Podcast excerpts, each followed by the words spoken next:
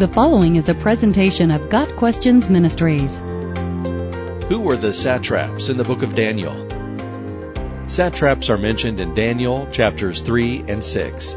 These officials were among the eight classes of officials that King Nebuchadnezzar appointed in Babylon. Satraps are also mentioned in the books of Ezra and Esther.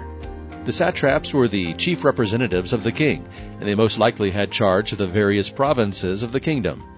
Other officials in Babylon were the prefects, military commanders, governors or civil administrators, advisers or counselors to those in governmental authority, treasurers or administrators of the funds of the kingdom, judges, administrators of the law, and magistrates, those who passed judgment in keeping with the law.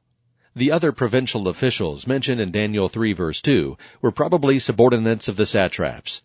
This list of officers probably included all who served in any royal capacity under Nebuchadnezzar.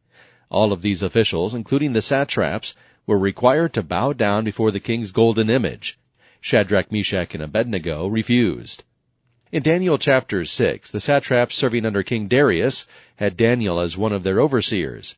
It pleased Darius to appoint 120 satraps to rule throughout the kingdom, with three administrators over them, one of whom was Daniel.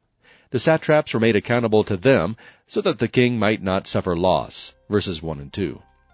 The satraps were to protect the king's possessions, and Daniel was responsible to ensure they carried out their duties.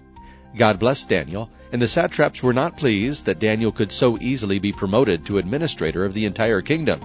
The satraps and other officials under Darius devised a plan they were sure would lead to Daniel's demise.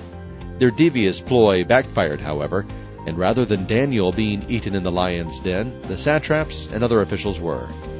Got Questions Ministry seeks to glorify the Lord Jesus Christ by providing biblical answers to today's questions.